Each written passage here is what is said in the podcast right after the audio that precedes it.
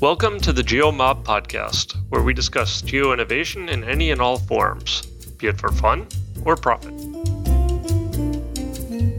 Welcome to another GeoMob podcast. Today I'm talking with Richard Hawthorne, the founder and CEO of Train Tracker. Now, Richard spoke at an online GeoMob back in February 2021 and there was a fantastic response. Lots of people loved the work that he's doing, loved the train tracker devices. And so we thought it would be great to get Richard here and talk to him in a little bit more detail about what train tracker is and where the idea came from and all of that. So Richard, before anything else, welcome to the podcast. Introduce yourself. Thank you very much. Yeah, my name is Richard Hawthorne, as you said. I, I came up with the idea of Train Tracker, and uh, it's basically it's it's a product of my hobbies, and it's it's great fun, and it's yeah, it's it's my my my life at the moment. Great. So this is a little bit different for us because normally we talk about people who do digital things and it all appears on a screen. Occasionally we talk to people who do artwork and they're drawing maps on paper or painting maps or something. But this is actually a hardware product. So explain what Train Tracker is. Yeah, you're right. This is a, a hardware product. So Train Tracker is is digital art. So we we make circuit boards, uh, and on those circuit boards we we put LEDs. So these circuit boards are the type you might find in your mobile phone or or laptop. But we lay out maps on these circuit boards in LEDs. So we basically can show data from these from these LEDs, live data, and we have two types of, of these train trackers. The first type is the um, the transit train trackers. So as the name suggests, we can we can track trains on on these maps. So, for example, with the London Underground, we've laid out the the all the tracks, all the all the lines, and we've and we've put an LED for each station and so we can see exactly when a, a train is arriving in a station because the LED lights up. With other trains, transit networks, we've gone a bit further and we've added more LEDs, two lines, in fact, of LEDs showing trains moving in different directions. So those are for the sort of the smaller networks, we can do that. London's a bit big for that since it's got so many stations already. So that's the transit side of it. We've also got geographic maps as well. And for those, we lay out LEDs in a grid shaped like a geographic area. And so the, the two main ones, the London, uh, sorry, the, the UK map and the US map. We've also got a few US states as well, and they basically show any type of data really. Primarily, we show rain and wind data, but we're adding more layers of data uh, in the future. And also, we've opened up the system as well, so we can let users send their own data, their own geographic data to those maps. Okay, that sounds really cool, and we'll talk about that a bit more. But before we do, where on earth did you get this idea from? I mean, it's a cracking idea, and anybody who hasn't seen one of these train tracker devices really needs to go on your website and have a look at them. But where did the idea come from? Yeah, it's a bit hard to describe them in detail. Looking at them shows a lot more. It's, you get a lot more from looking at a picture or a video of them. But yeah, the idea I've always been into um, designing circuit boards and electronics, and I love um, collecting and displaying uh, real time information. So I've got sensors around my house that sort of send data back to a server, and I like to chart all the information. And then I was living in Boston at the time, and I realized that the data for the MBTA, so the Boston subway system, was available. And I realized that they had location information for all the trains.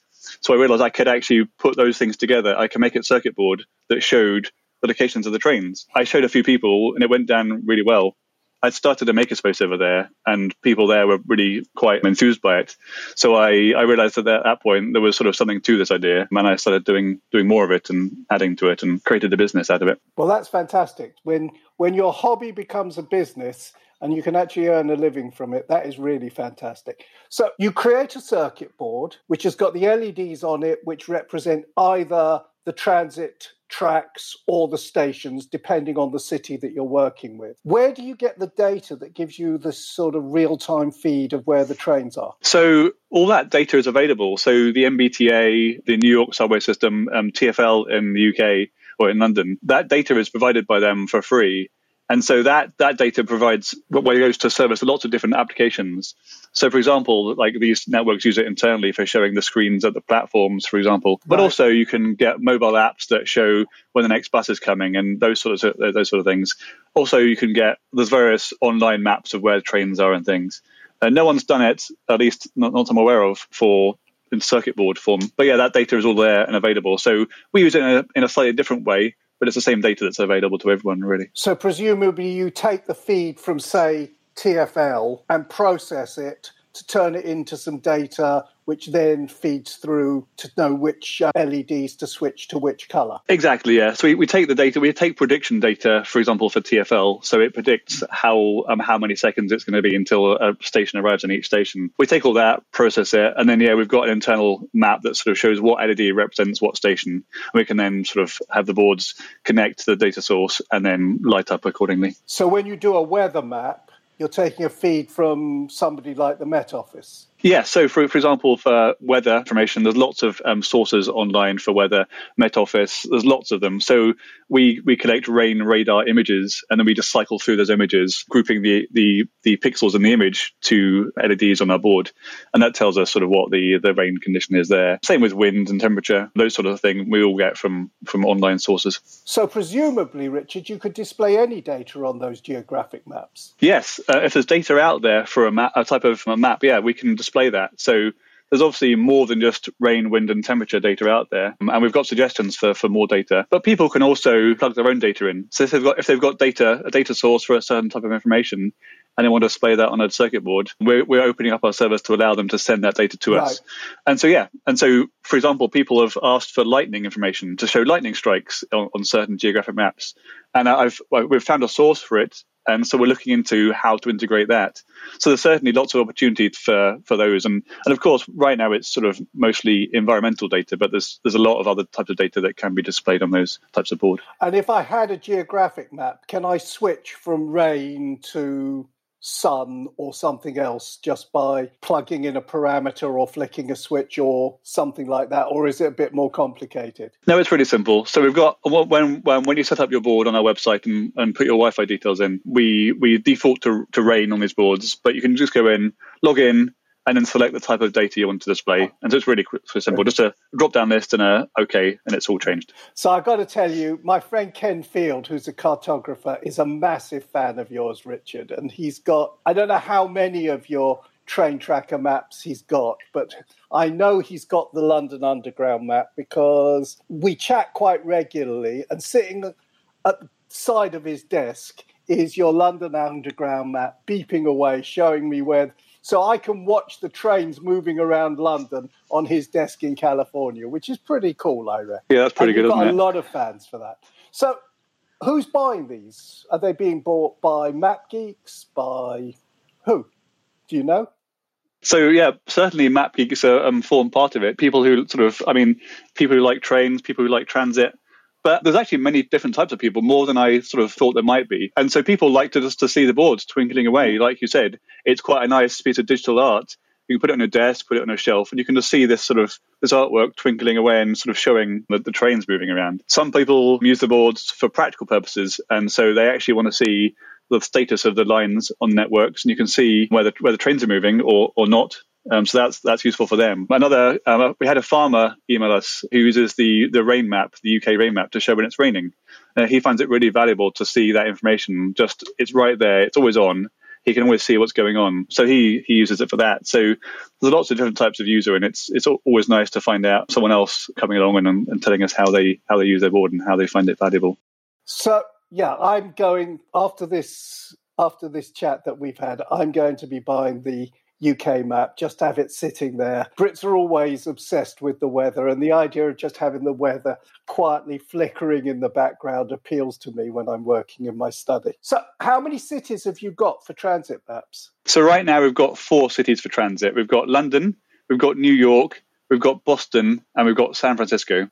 Right, so very American centric. Yeah, we started in the in the states. I was living there when we started the business, and I've since moved back to the UK. In right. fact, the business is now split between the two countries, which is which works. And the geographic maps we've got UK, US, and then three US states. Right. So again, there's sort of there's a fairly sort of US centric part of that as well. Okay. But we're we're looking to add more maps as well. We're adding more geographic maps and we're adding more transit maps. That's something that we're going to be releasing next year. We've got a few more of those coming along. They're currently in development. It takes a while for these things to sort of go through development, but we've got some of them coming for next year. How big are they, the geographic maps? Physically? Yeah, physically. So the geographic maps, the UK one we've got at the moment is about 100, uh, sorry, about 12 centimeters by 10 centimeters. Right. The US one is about 20 centimeters wide, 15 tall. The transit maps are usually bigger ones. We've got two London Underground ones, and the big one is 40 centimeters by 30 centimeters. Right. Okay. So that's a bit, a bit bigger. It's a bit more, bit more beefy. That's probably a hang on the wall rather than sit on the desk. Either way, but yeah, it looks it looks good on the wall. Yeah. Brilliant. So, what's I, I, presume you don't want to tell me how many you've sold, but what's the customer feedback like? What kind of messages are you getting from the customers? It's been really positive, uh, and, and, that's really enjoyable. When, when you start a business based on your hobby, it's really nice to get feedback from people who, who like what you're doing. So, from the early days of feedback in Boston, when we realized that this could actually be a business, that obviously was was was great and encouraging. Now we get emails from people saying, "I love your stuff. Can we do this or can we do that?" and sort of trying to push us further in different directions, which is which is really valuable as well. It, it's really important for us that we we take that customer feedback and we take anything we can learn about our customers directly because it means we can shape the future product, shape the future business. And so, yeah, it's, it's been really great. And so I, I, I try and learn as much as possible whenever I can. Whenever I can speak to a customer, I, I email and I, I answer back with more questions and like, right. tell me about this, tell me about that. But it's, it's really good. It's really, and it's, and everyone's been very supportive, which has been, which has been great. And is it full time now, this for you? Yes, it is. Yeah, it started as a hobby oh. in Boston, but I, I, moved back and I realized that this was a business, and so for the last two years, uh, it's been full time now, which is which is great, which I, I love. Fantastic, fantastic. And we'll get to where people can buy them before we finish. Don't worry, you'll get a chance to plug the website. So, what's next? Is are you going to stick to maps, or have you got some other ideas coming up? We've got a long a long list of ideas. This list grows and grows and grows all the time much faster than we can design and build products. We know for now that transit networks work. People people like them and mm. people get them and people understand them. So for, for now, we're focusing on transit. Um, the geographic as well. Those ones also work. There's a lot of scope for for geographic ones. There's a lot of countries in the world and lots of geographic areas, and so for example, going into Europe, there's lots of places there we can do. And even like in the US, we've done three states out of 50. So there's lots of potential there. But we are, we are keen to learn uh, from other people. There's, no point for us building a product and then realizing that only three people want it. And that's, that's not, that's not a business. No. And so whenever we are very cautious about building things that we haven't validated and vetted. So yes, there are ideas and yes, we are throwing around these, these ideas all the time, but it's very important for us to, to make sure we see if there's a, customer base first before we start building them. And presumably, there's quite a lot of work goes into actually designing the layout of the circuit board. Yeah, the circuit board layout uh, is the first step. Yeah. So you obviously have to have an idea of what you want. But yeah, laying out the we first we lay out sort of the transit lines, for example, we lay out those, and then we superimpose the LEDs on top of those, and then sort of um, have to do all the all the uh, the layout of the tracks and everything. It's sort of it's a sort of a longish process. I, I've I realized that when I first did my UK maps, I was laying those out, or the, I was laying that one out by hand as well, and I realized I could write a script to take an image of a country and then lay out LEDs um, programmatically. Right. So now, actually making a geographic map's a lot quicker since I've got the software to do it for me now. So that certainly makes it a lot easier. So when I was a teenager, messing around with a bit of electronics and we're going back more than 50 years ago now you got the those sort of plastic boards and they were coated with a, a film of copper. The whole board was coated, and then you you printed a pattern onto them that you wanted to be your circuit board, and then you etched the whole thing away. Is it still done something like that, or has it got much more? Yes, it is. It's essentially the very similar similar process. So it's a fiberglass board with copper on it, and you etch out the copper and re- reveal your track. So yeah, it's it, has got faster and cheaper and, and more efficient, but the actual underlying technology is is sort of exactly the same, really. So yeah, that's that's how it works. But with hundreds of LEDs on, you've got to have some fairly uh, you've got to have some fairly fine lines joining up those LEDs. Yeah, the, the, the, certainly like the, the boards you might have made at home or at school were sort of fairly rough around the edges. Yes. Uh, mine certainly were, and you might have a track that wasn't quite. It sort of disappeared at one point in the, in the middle of the uh, circuit board. Yeah, the, the tolerance is a lot more um, neater now, and so the, there are some very precise um, circuit boards you can get, and so it has changed a lot. But it's yeah, it's it's you need sort of a fairly precise circuit board for that. But uh, I've always I've always loved circuit boards because you can do so much with the circuit boards that you just can't do by hand. Like even those ones you made at home mm. were probably more complex than you could necessarily do by hand. Yeah. But of course, with like a, a good sort of circuit board design, you can do things that you would never dream about doing by hand, and that's that's the beauty of that sort of technology. Fantastic, and I guess I guess you're not you haven't got vats of acid in the living room or anything to etch the board. no, no, I'm not sure my wife would be very happy with no, that. I, the kids wouldn't. I um, can imagine. Yeah, like it might be a health hazard. Okay, it so Richard, where do people buy buy these train trackers? Do they buy them online from you, or are they available in shops, or both? So right now we sell directly. So our website is where you can get them. If you're living in New York, you can actually go to the MoMA, so the Museum of Modern Art. They have them in, in, in store there, but but generally we um, we have them on our websites. So for the UK, that's or UK and, and Europe, that's traintrackr.co.uk, and for America, that's traintrackr.io. Right. And so train tracker is spelled train tracker, but missing the last e of tracker. Of course. So it's a slightly misspelled. You can't have everything spelled properly these no. days with websites. You no. have to have a slightly quirky name. And give people an idea of the range of pricing, just so they've got a sense of this as a gift. So they start from um, £99, go up to £250, right. depending on the size and the complexity. There's various um, boards in that range. So for the map lover in your life, this is the perfect Christmas present. Oh, yes. No, no question. And And how quickly do they get them? Is it sort of uh, we've, dispatching the next day? Yeah, yeah, we, we ship every day, and so yeah, we we ship sort of. There'll be um, sort of two or three days is usually the, the shipping time, um, depending on, on the service you get. But yeah, they're, they're, they're all in stock. We've we've got a lot of stock at the moment. I'm um, preparing for holiday season, so we're yeah. Great. So everybody listening, this is a great Christmas gift. It's a great. It's something really different. It's it's absolutely compelling to just sit and watch it. You know, I, as I said, you know, once you've got one sitting on your desk, you're you're just going to love it in the background. So why don't you go to traintrackr.co.uk or if you're in the States, traintrackr.io. There's no R in E in Train Tracker. There is an R. And I'll put the we'll put the links in the the show notes afterwards. And get yourself a train tracker for Christmas or point your wife or husband or parents or children, whoever it is who's buying, point them at Train Tracker and get one of these fantastic devices. Richard, it's been a pleasure talking to you.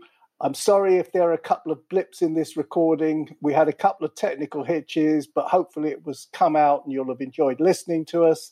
And Richard, it will be great to get you back live in a geomob in a room with the devices all lined up so that people can actually see them and go and touch them and wow at them rather than just seeing them on a screen. Because when we saw you the last time it was on screen. So let's try and get you back next year hopefully things will be back to normal and we can get you back to another geomob. Yeah, that'll be a lot of fun. Yeah, it'd be fun to have them all lined up and show them, sort of show people in person because it is, it's quite fun seeing them in person and seeing them twinkle away. But yeah, thanks for having me. It's been great to chat and yeah, thank you very much. Okay, great talking to you. Bye. Bye.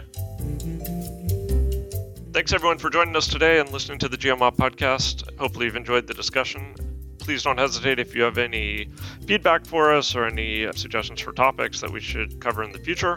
You can get the show notes over on the website, which is at thegeomob.com. While you're there, if you're not yet on the mailing list, please do get on the mailing list where we once a month send out an email announcing future events, summarizing past events, and just generally sharing uh, events that you may find of interest. You can also, of course, follow us on Twitter, where our handle is geomob. You can follow Steven at Steven Feldman. You can follow me at Freyfogle. You can check out Mappery at mappery.org. And of course, if you need any geocoding, please check out my service, which is opencagedata.com. We look forward to you joining us again at a future episode, and of course, seeing you at a future GeoMob event. Hope to see you there soon. Bye.